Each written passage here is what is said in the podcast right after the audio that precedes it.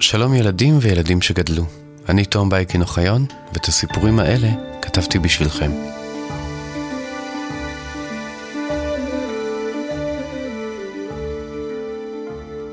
מהרגע שאנחנו פוקחים את העיניים, אנחנו לומדים דברים חדשים. איך לקרוא שלטים, ואיך לסרוג גרביים, איך לרפא מחלות, ואיך קונים כרטיס לרכבת. למדתם משהו מעניין לאחרונה? ישנו מקום אחד שבו אנשים מלמדים אנשים אחרים את מה שהם יודעים. ההגדה שלנו היום תיקח אותנו אל בית הספר. ליתר דיוק, לתקופה שבה בתי ספר כמעט ולא היו קיימים. עד לפני 200 שנה, רוב הילדים היו קמים בבוקר ולא הולכים לבית הספר. במקום קלמר ומחברת, הם היו לוקחים למשל מעדר וכפפות ויוצאים לעבודה. גם הם היו צריכים לדאוג לכך שיהיה אוכל בבית. את מה שהם ידעו, הם למדו פשוט מהחיים, או תוך כדי עבודה. זה לא היה דבר קל להיות מבוגר בגיל כל כך קטן. רק ילדי עשירים יכלו להרשות לעצמם ללכת לבית ספר וללמוד. באותו זמן, ארצות הברית של אמריקה הייתה מדינה צעירה. באחת מ-13 המושבות שהרכיבו את אותה מדינה חדשה, ילדה אחת החליטה לגלות לכולם כמה הם טועים.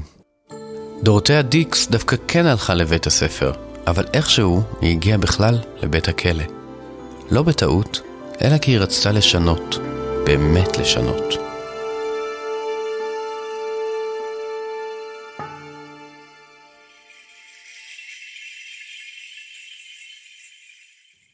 דורותיה דיקס נולדה בשנת 1802 לבית עשיר מאוד בעיירה קטנה במסצ'וסטס שבארצות הברית. אבל על אף שמשפחת דיקס לא הייתה ענייה כלל, דורותיה נאלצה תמיד ללבוש בגדים ישנים ומרופטים ולאכול מעט.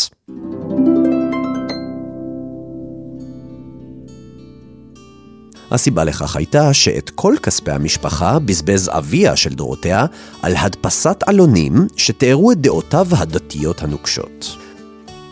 הוא כתב מאמרים על כך שאנשים צריכים להיות יותר דתיים, שאסור ליהנות בשום פנים, ושבעולם הזה צריך להיות כל הזמן חמור סבר ורציני. במילים אחרות, הוא כתב שכולם צריכים להיות יותר כמוהו ופחות כמו כולם. על אף שאף אחד לא קרא את העלונים האלה, אביה של דורותיה התעקש להדפיס עוד ועוד מהם, והכריח את דורותיה ואת אחיה לכרוך את מאות העותקים שלהם, כדי שהוא יוכל לחלק אותם ברחוב או לדחוב אותם לתיבות הדואר של אנשים זרים. כשאביה לא היה בבית, דורותיה ניצלה כל הזדמנות לברוח לעולם הפרטי שלה, עולם הספרים. היא קראה כל ספר שהצליחה להניח עליו את ידיה. אבל בכל פעם שאבי היה חוזר הביתה, הייתה ממהרת להחביא את הספר שקראה, וניגשה לעזור לו במלאכה השנואה עליה כל כך, כריכת העלונים. יום אחד, כאשר דורותיה הייתה בת 12, היא קראה ספר מרתק כל כך, עד שלא שמעה את אביה נכנס הביתה. היא אפילו לא שמעה אותו אומר לה, דורותיה, דורותיה. לספרים יש לפעמים הכוח הזה לשאוב אותנו לעולמם.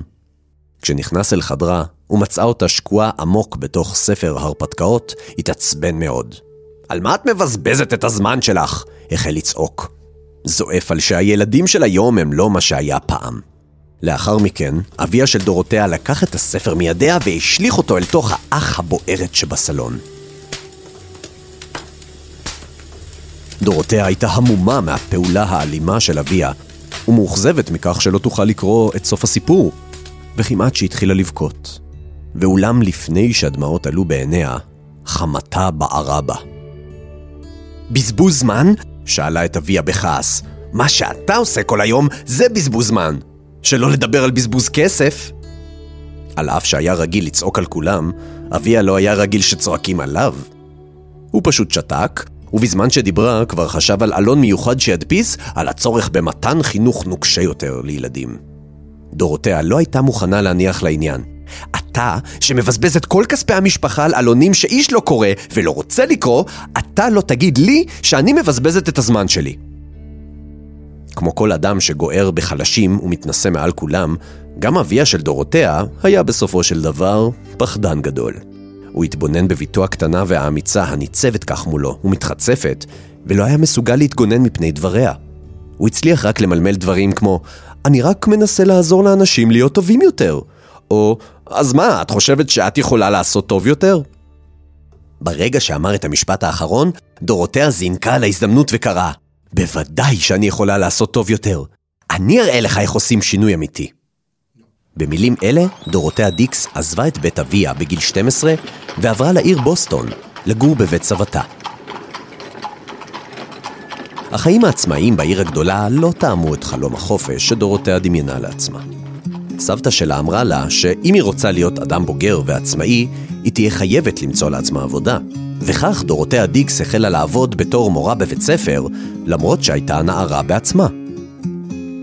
מסתבר שכל הספרים שקראה להנאתה בביתה השפיעו עמוקות על מוחה. היא הייתה למורה מצוינת, ותלמידיה אהבו אותה עד מאוד.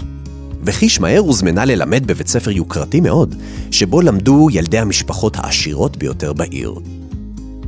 דורותיה אהבה מאוד את עבודתה, אבל העובדה שרק ילדי העשירים יכלו להירשם לבית הספר, הפריעה לה מאוד.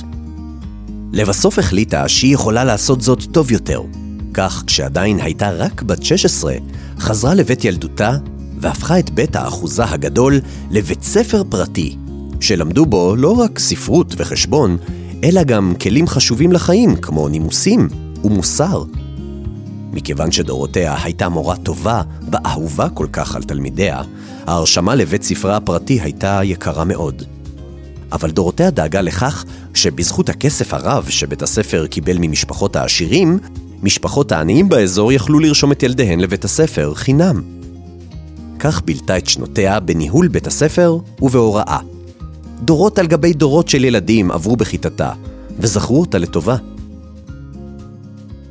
יום אחד, כשכבר הייתה דורותיה דיקס אישה מבוגרת, היא חוותה משהו ששינה את חייה. היא הוזמנה ללמד פעם בשבוע בבית הכלא המחוזי, וגילתה את התנאים המחפירים שבהם חיים האסירים שם. ללא חימום בחורף, הם היו מצטופפים מתחת לשמיכות דקות ורועדים מקור בכל לילה. האוכל שאכלו היה מתחת לכל ביקורת. ונוסף על כל אלה, היא גילתה שחלק גדול מהאסירים לא פשעו מעולם. בכל בית מאסר כזה היה אגף שמוקדש לחולי נפש. אלה שהיו כלואים באגף הזה לא היו פושעים כלל, אלא אנשים חולים, שמדינת מסצ'וסטס לא ידעה מה לעשות בהם, ולכן סגרה אותם בבתי כלא יחד עם שודדים ורוצחים. כשיצאה מבית המאסר, צעדה דורותיה דיקס הישר אל בית המשפט. שם תבעה את המדינה בדרישה לשפר את התנאים בבית הכלא.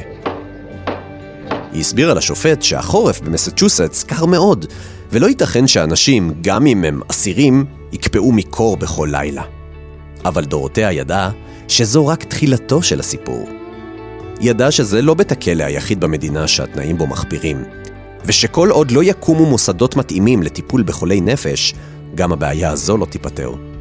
דורותיה דיקס החלה לנסוע לאורכה ולרוחבה של המדינה ולתעד את התנאים שבהם מוחזקים אסירים וחולי נפש. לבסוף ניסחה הצעת חוק לבית המחוקקים במדינת מסצ'וסטס, הדורשת להגדיל את תקציב המדינה לשם שיפור התנאים בבתי הכלא ולהקמה של בתי חולים מתאימים לחולי נפש. למרות ההישג המרשים, גם הצלחה זו לא סיפקה אותה. היא עברה לאורכה ולרוחבה של ארצות הברית, והגישה הצעות חוק דומות גם במדינות רבות אחרות. נוסף על כך, פעלה להקים בכל מדינה בית חולים מיוחד לחולי נפש. במהלך חייה, דורותיה דיקס הקימה יותר מ-40 בתי חולים, ורובם קיימים עד היום.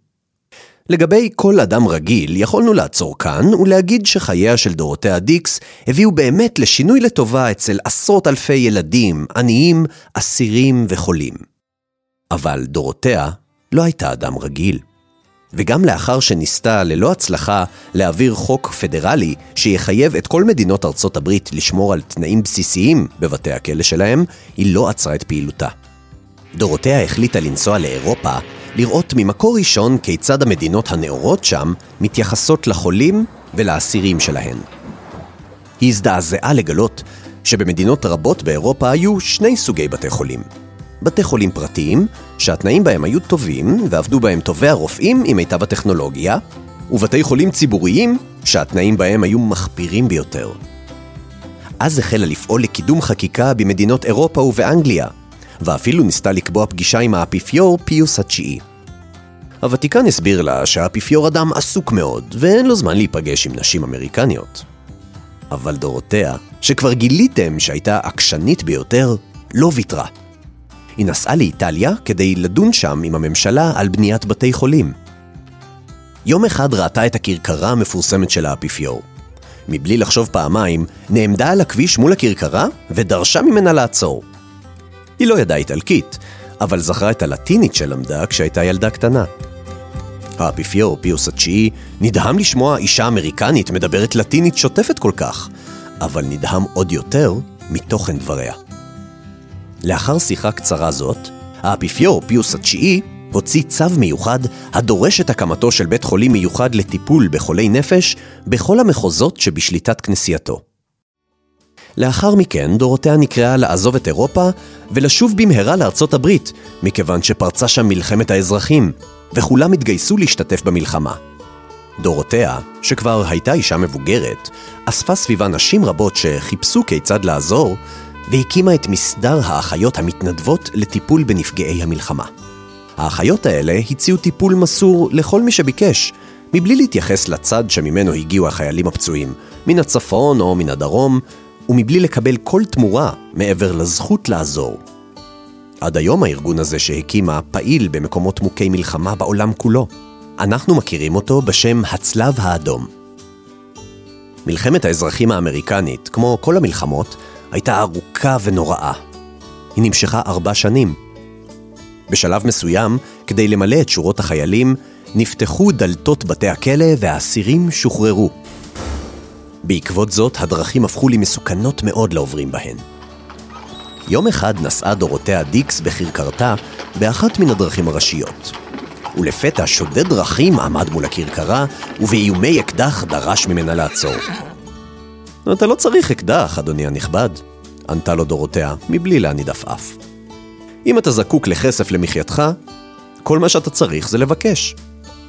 האסיר החביר והוריד את נשקו, לא בגלל התוכן של דבריה, אלא בגלל קולה של הדוברת. הוא זכר את הקול הזה מימיו כאסיר בבית הכלא. זה היה הקול היחיד ששמע בכל חייו שהגן עליו ועל זכויותיו, גם אחרי שהפך לאסיר מורשע. מיד שמט את אקדחו, נפל על ברכיו והחל להתייפח.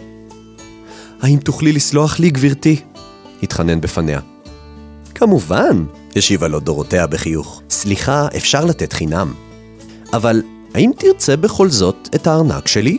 בשום פנים ואופן לא, ענה השודד, שהתחיל לחשוב ברצינות על הקריירה שבחר לעצמו, והלך לדרכו.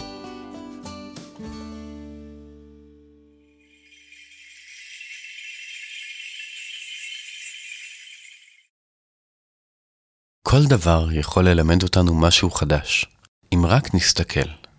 והדבר שממנו אפשר ללמוד הכי הרבה זה אנשים. דורותיה בחרה לשים לב לאנשים וללמוד מה חסר להם, למה המצב שלהם ככה, ואיך אפשר לשנות אותו. היא חשבה לעצמה שלא יכול להיות שיש כל כך הרבה אנשים שלא שמים אליהם לב, שהם לא יכולים להתקדם, ללמוד, להחלים ממחלה ואפילו לחיות בתנאים אנושיים. אולי ככה נהיים אנשים גדולים באמת. לומדים איך לא לקחת שום דבר כמובן מאליו, ומנסים לשאול את עצמנו מה אפשר לשנות. דמיינו רגע את הכיתה שלכם, או את הבית. תנסו להסתכל טוב טוב סביבכם. את מי אתם רואים? מה לדעתכם מפריע או חסר לחברים שלכם? מה היה יכול לעזור להם? מה אתם חושבים שאתם יכולים לעשות בנידון?